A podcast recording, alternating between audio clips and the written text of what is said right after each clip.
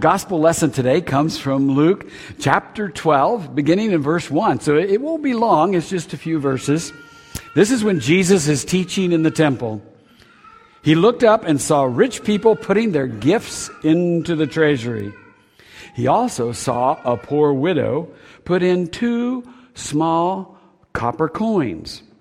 He said, Truly I tell you, this poor widow has put in more than all of them for all of them have contributed out of their abundance, but she, out of her poverty, has put in all she had to live on. This is the word of God for the people of God. Thanks be to God. Now you can sit down.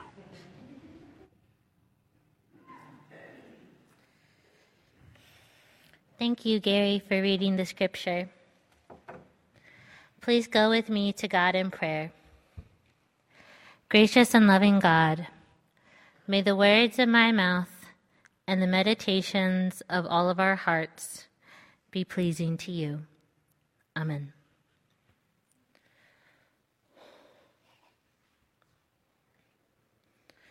When uh, she was 38 years old, my mom was diagnosed with rheumatoid arthritis. For those of you who may not know, rheumatoid arthritis is a chronic illness where the body's immune system gets a little too excited, a little overzealous, and starts to attack its own joints. My mom's mom, my grandma, also has rheumatoid arthritis.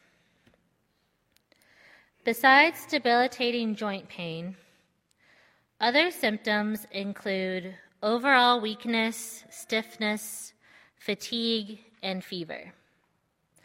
One especially annoying symptom that's not mentioned on the CDC website is the unsolicited advice.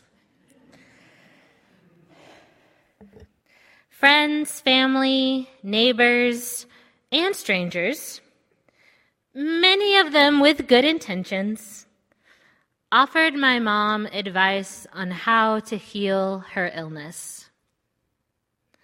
Had she tried the paleo diet? What about cutting out gluten, fat, and sugar? Anything that made food delicious. What supplements was she taking? Had she tried yoga, or essential oils. My mom asked her rheumatologist if any of these suggestions would make a difference for her. He said no. My mom's disease was advanced and severe enough that no amount of elderberry juice or fish oil would make a difference. So, what would make a difference? Her doctor said quality health insurance, affordable prescription drugs, plenty of rest, and listening to her body. Many times in our lives, we think that we as individuals can change things. And to some extent, we can. Every person has agency. There are certain things within our power that we can impact. However, the impact we can make alone is limited. With the severity of her rheumatoid arthritis, the decisions my mom made about her diet, taking supplements, or doing yoga would have little effect on her illness.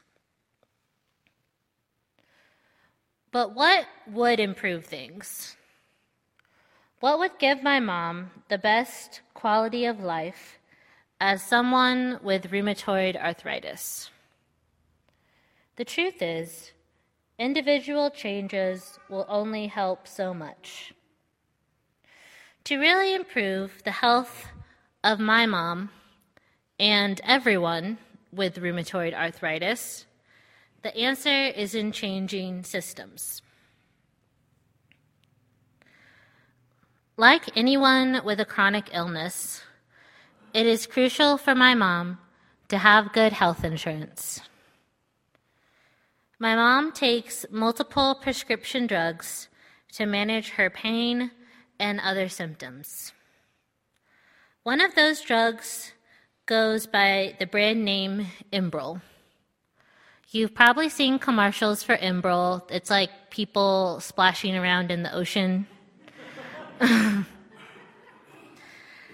At $1,600 per week, Enbrel would be impossible for most people to afford without a good prescription drug plan. Individual choices alone won't change my mom's health. In fact, her disease is so severe that the choices she makes every day, besides choosing to take her medicine, won't make much of an impact.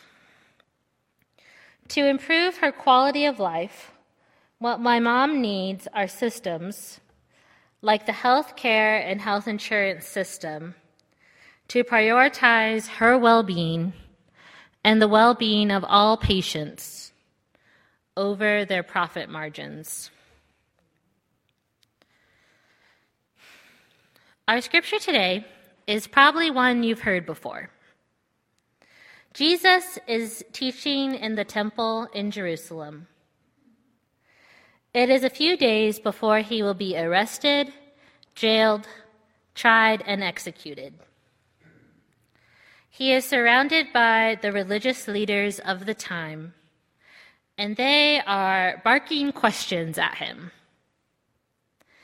These are the top preachers, teachers, and scholars of the day, so it feels a bit like an interrogation. They are trying to trip him up. All they need is one error, one little indiscretion to arrest this loudmouth rebel rouser, this troublemaker from that no good town, Nazareth.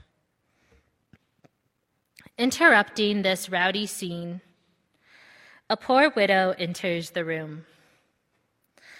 While others are boasting and bragging, making a big show about how much money they have given to the temple. The widow humbly offers just two coins. In the past, I have heard this text preached to encourage tithing, joyful giving, or trusting God with everything. I have heard it used to talk about generosity and humility. While I don't think any of those interpretations are bad or wrong, I would like to go deeper. When we look at the historical context, we gain a richer understanding of the story. At this time, Israel is being occupied by the superpower of the day, Rome. The Romans taxed the Jews heavily.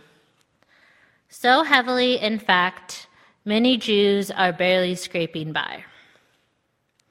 The Romans exploited Jews to collect taxes from other Jews. Remember Matthew and Zacchaeus? They were tax collectors for Rome before they started following Christ with a select few Jewish men collecting taxes from their fellow Jews, the gap between the haves and the have nots grew. By taxing the Jews into poverty and turning them against one another, the Romans maintained and protected their firm grip on power. Jesus tells us that the poor widow gave all she had to live on. Not only is Jesus commenting on the faithfulness of the widow and the arrogance of the men in the temple, he is also calling out the religious leaders who are present. These leaders have grown wealthy from aligning themselves with Rome. By choosing Caesar over their own people, they have turned their backs on their faith. They have endorsed a system that taxed a widow so much, all she has left are two coins. Risking arrest, Jesus is challenging the religious leaders who have allied themselves with Rome and the entire Roman occupation. While surrounded by people who benefit from the predatory Roman taxes, Jesus says, Look, this widow is so poor. All she has to live on are two coins, while you all are flaunting the money that you have swindled. Jesus does not blame the widow for her poverty. He doesn't critique how she spends her money or her lack of savings.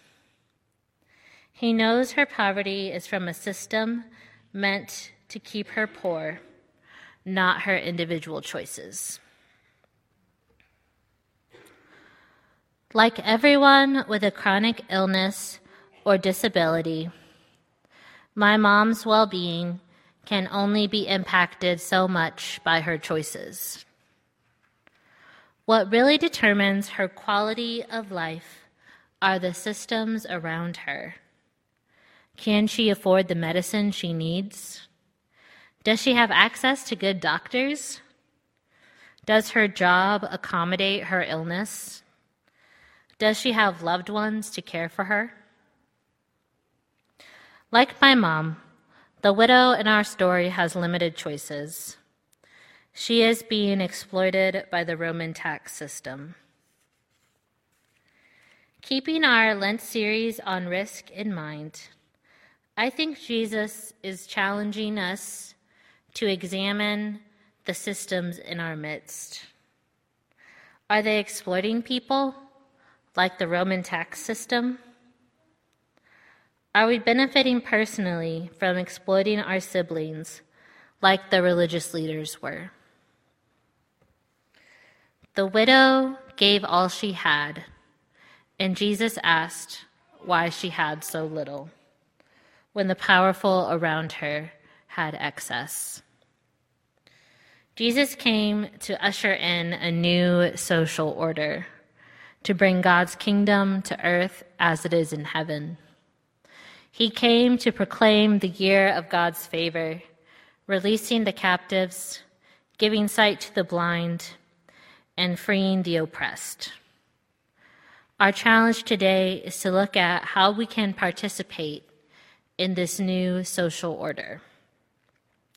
How can we bring God's kingdom to earth? Where can we challenge oppression? Where can we opt out of oppressive systems? How can we free our neighbors from the oppression that they experience? That, my friends, is our calling. That is our challenge. Amen.